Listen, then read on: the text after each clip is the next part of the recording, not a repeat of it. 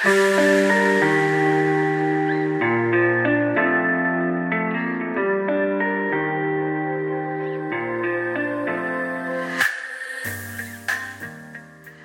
everybody and welcome to A2I Dyslexia podcast.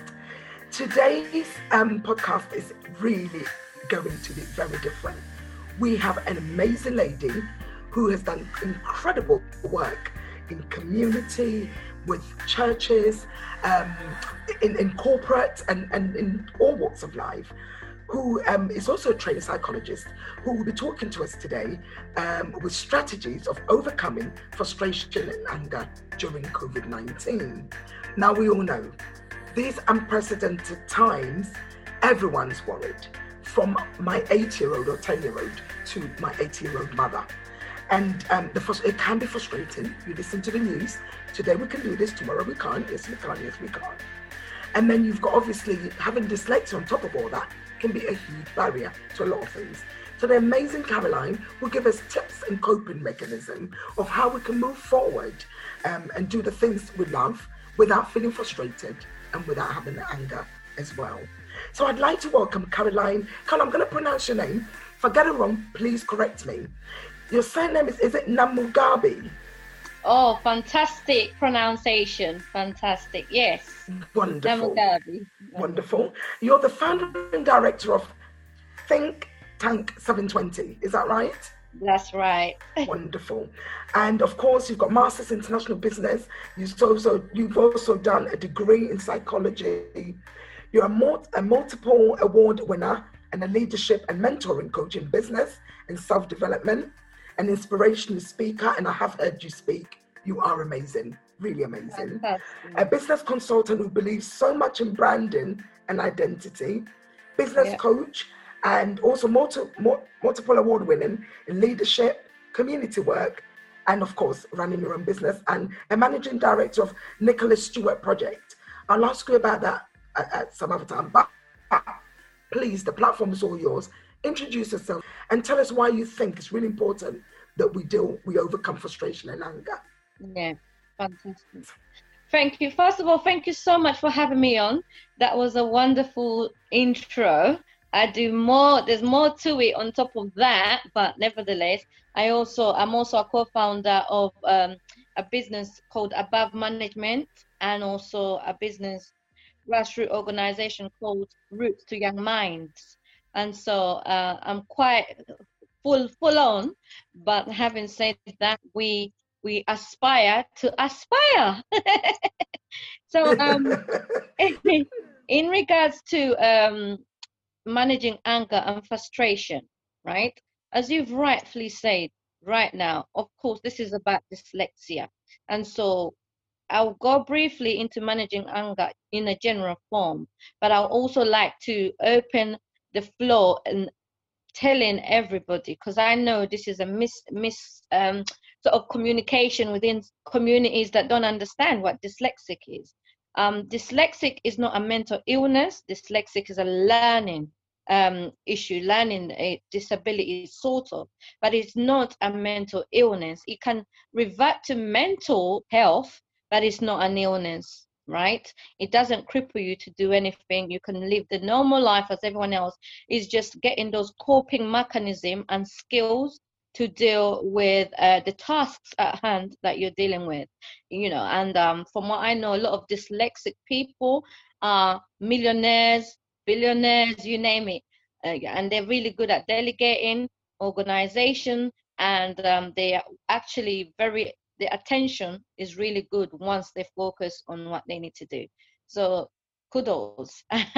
But this is for managing anger and frustration generally. It happens to everybody, not just dyslexic people, but of course everybody's the way in terms of their emotional development and the mindset of thinking, handling tasks is different. Hence why it will revert to dyslexic people. More so often, dyslexic people get so anxious and the anxiety kicks in because they cannot complete that task at that time. Their concern is time management. You know, they're very like, I need to do it, but because of the the learning issue, I won't call it a disability because I don't like labeling things like that.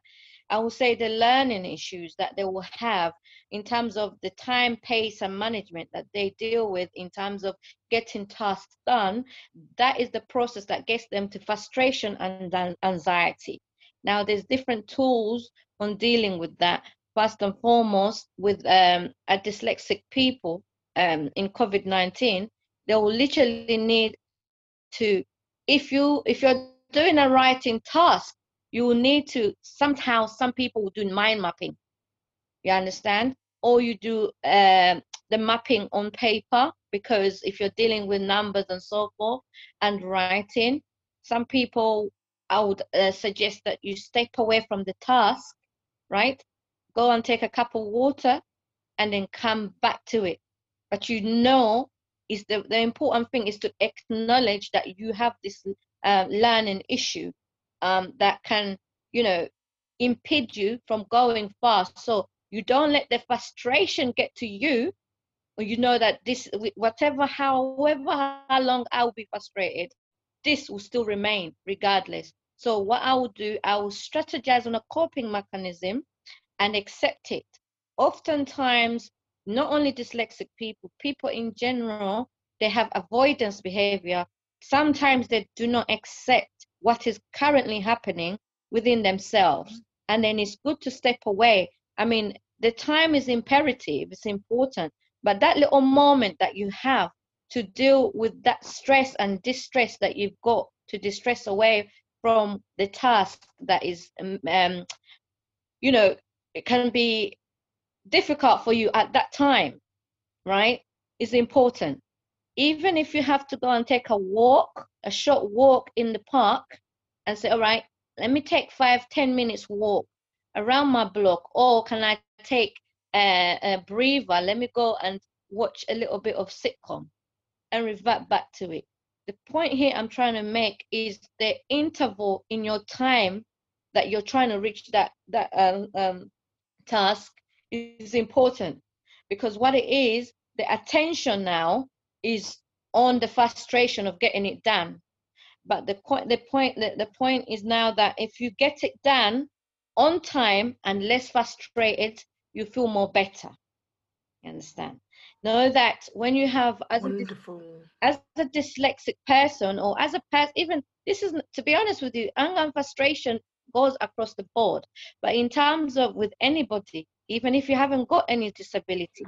So we need to stop having these labels, because people have these certain, you know, it's just that dyslexic people have this ability, but they take time with it. They have to be consumed with the time management, and then so that the tools they have, they can be used effectively. So the anxiety and the panic attacks kicks in, and then you find that they will abandon that task, right, without knowing that actually, let me accept it. All right, this is the difficulty I'm having now.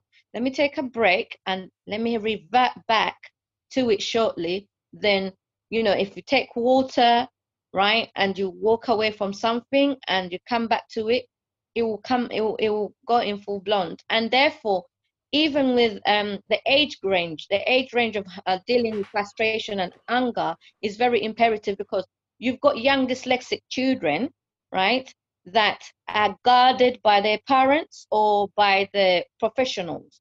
So for them, usually they carry on the skills that they've learned, that they've taught him how to cope with anger and frustration in the adult age. Remember, dyslexic hasn't gone away. And oftentimes those habitual learned behaviors can cripple somebody, because as we grow as human beings, we develop different strategies of coping, right?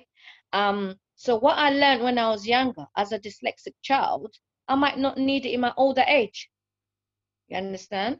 So you might need someone else to teach you how to cope with the frustration at hand differently from when you was a child, you see? So also these things, the management of time is important, the intervals of your tasks, how you relate to them and accept them is important.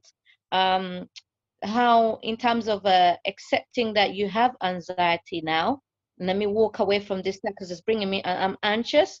I'm a human being. Let me revert back to it later. The time will be there and I will definitely finish this task in time. What I realized that a lot of people label themselves a lot that have learning behaviors or mental health. Yes, you have that label, but aspire for it not to overcome you. Right.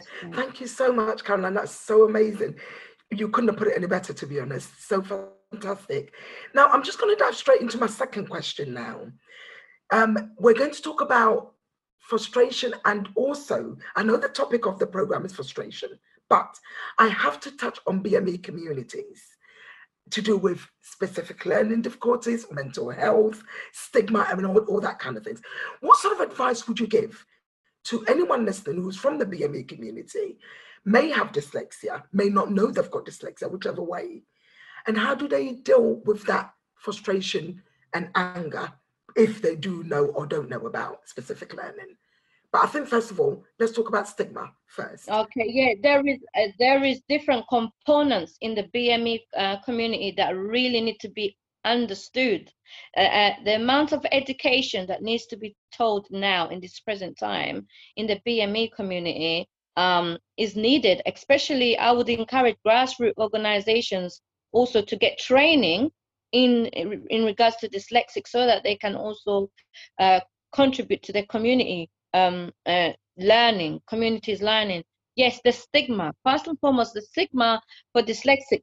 That's why I made the effort to actually unpack what dyslexia is in the beginning, as you heard me. So there's a lot of misunderstanding within the BME community that, oh, dyslexic is a mental health illness, the person is sort of disabled, you know, they can't do much. It's especially even internationally in African countries and so forth. So they treat you somehow, because of lack of understanding that it's a learning issue, it is not a mental health issue.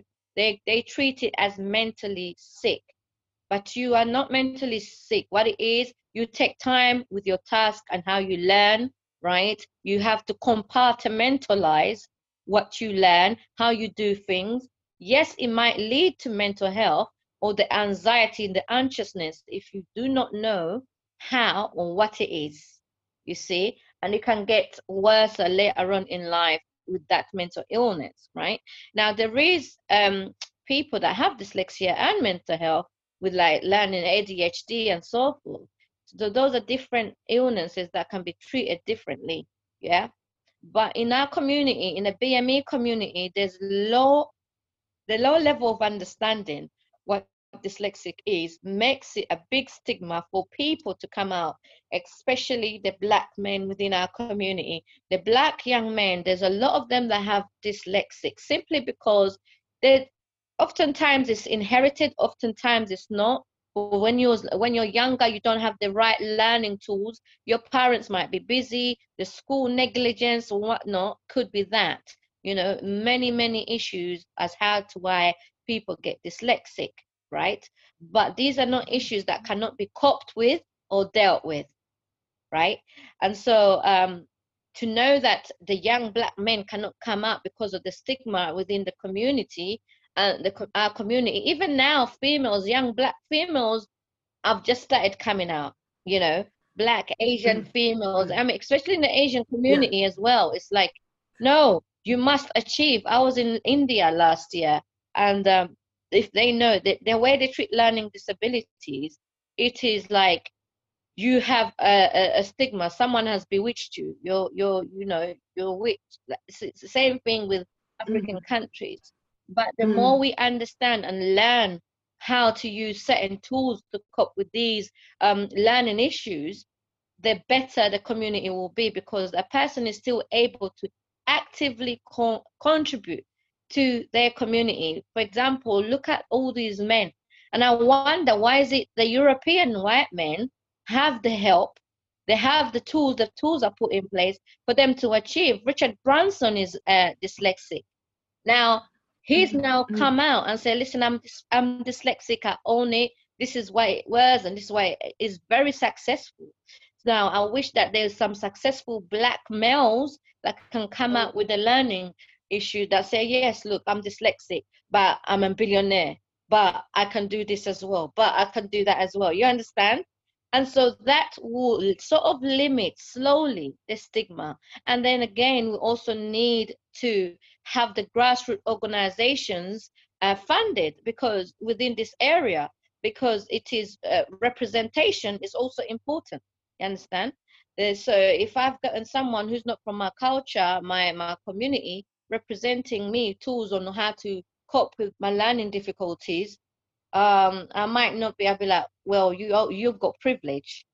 You probably don't understand why I have to go through within my community, you know. Now, I've had that happen to one of my male friends. He's recently started unpacking himself to me. He said, you know, when I was younger, I used to hide away. I couldn't read. I used to go and pray to God, right, that I can read. God to help me to read properly, because he used to see the reading, he used to be slow at it, and he used to just have to break the words in the middle and then get it together. So that took a while. Of course, the frustration will come in. And therefore, this was long time ago, back in Africa, in the Caribbean, where he's from the Caribbean. And then when his mom brought him here, it still went on. Up until his adult age now, 35, he's finished university. He went through all university without any support until the end of the year, of his dissertation. There was one special teacher who saw, she said to him, listen, I think you are dyslexic, but I've never seen this incredible essay. Absolutely awesome. This is 100% class merit. Now she's like, but your writing gives me question. You understand? Because dyslexic people think outside the box. They have to. Some of them don't have a choice because they have to think. The more they read, the more they're like, oh, even though it takes them time, the more they think outside the box. So, I mean, in regards to our community, the BAME community, we, first and foremost, we need the funding from government within grassroots organizations that have representation, that are culturally competent, right? We have to be culturally competent to deal with it. We need more, role models, the so-called role models, the public figures to come out that have these issues, because there's people that I know that I'm a public figure that are dyslexic, and I'm like, you know, you need to go and inspire somebody. Absolutely. Right? And these people are decision-making tables, you know. I say you're on a decision-making table. You can influence a community. You can influence policies, you know. Absolutely. And so that is exactly what we need, and that's my contribution towards that. Wonderful. How amazing is that? Definitely, I might connect with some of those decision makers at some point, if that's okay, because it's very important, to make a difference. Now, just before we finish the program, which we haven't quite finished yet, I think you've actually spoken about how best we handle anger. I may have answered or may not have answered, you may have covered it. And I think you probably did at the beginning. But just before we end the podcast, could you please give me 3 top tips of how we can deal with frustration and anger during these unprecedented times, during COVID-19? What are some of the things you could tell us the best way to deal with it? So for me, and I learned this, I go back again to what I said about parenting. My dad was a successful businessman with loads of businesses and about 5-6 wives, right?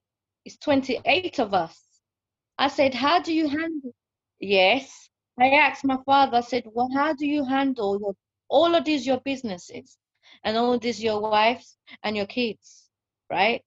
He said, Caroline, when you get angry, always take a glass of water and take a walk and come back and answer to whatever you needed to answer to, right? When the frustration comes, don't answer immediately. Don't deal with the task immediately. Take a 5 minutes break, give yourself time, and then come back to it. And that has helped me too, by the way. It's helped me through university, writing my work and all this and that. through my work, through my relationships, right? But of course, as human beings, you know, sometimes it does get to you a lot. But having said that, it's having good mentors around you. I believe that everybody needs that person that they can talk to, that can mentor them through certain processes of frustration and anxiety and anger in life in general. So I suggest that you get yourself somebody like that, that you can literally talk to, right, in life in general. So that's the second one. The third one will be is that take time. I mean, it always reverts back to time. Take time to do what you need to do. Don't feel forced, and accept your frustration, accept your anger. Yes, I'm feeling like this. How do I deal with this? Don't be avoidant on what you're feeling. That's wonderful. Caroline, I couldn't thank you enough. You have shared some amazing points with us. I hope our listeners would, you know, take time and go back and listen to this podcast again and just make notes of all the things that you've spoken about. I just want to say thank you very much. Thank you so much for coming on A2I Dyslexia podcast. Thank you for sharing your experience. And I quickly just say, well done for this work, because this is not easy work, and nobody is entering this venture of work. Dyslexic is not an easy topic, you know. A lot of people shy away from it due to lack of understanding. So well done. Aspire you and the team. Thank you for having me. Oh, thank you so much. That's really lovely. And it's a pleasure having you on the show to also share your knowledge. Now, before you go, could you please share your social media handles with us so that people can tap into your services? I know you help a lot of businesses to start up. You do a lot of inspirational speaking. You've got a very good understanding of dyslexia. So if some of our clients really needed help, they can tap into your services and pay for what you deliver. You're based in London, I believe. And of course, share your social media with us, LinkedIn and all the others. So LinkedIn, I'm on as Caroline Namugabi, Facebook, Caroline Namugabi. And also you can find me at thinktank720.org, of course, info@thinktank720.org. And also you can find me on Twitter, c.nnamugabi. You can also email me on caroline@namugabi@yahoo.co.uk. Wonderful. And just in case our listeners didn't catch that, we will definitely share that with the podcast when it's ready to go out. We'll put in a caption, so you may get phone calls or you may get emails from people who really could tap into your services. Yeah. And I just want to say thank you so much, and God bless for coming on the podcast today. Thank you. God bless. Thank you. I would like to thank Wimbledon Foundation for supporting this project and giving us the money to run this project. And as Caroline rightly said, we're doing a very amazing job. And I think, you know, we could do with support from other funders as well. Thank you very much, everybody, for listening. We'll be back next week with another topic. Thank you. Bye-bye for now.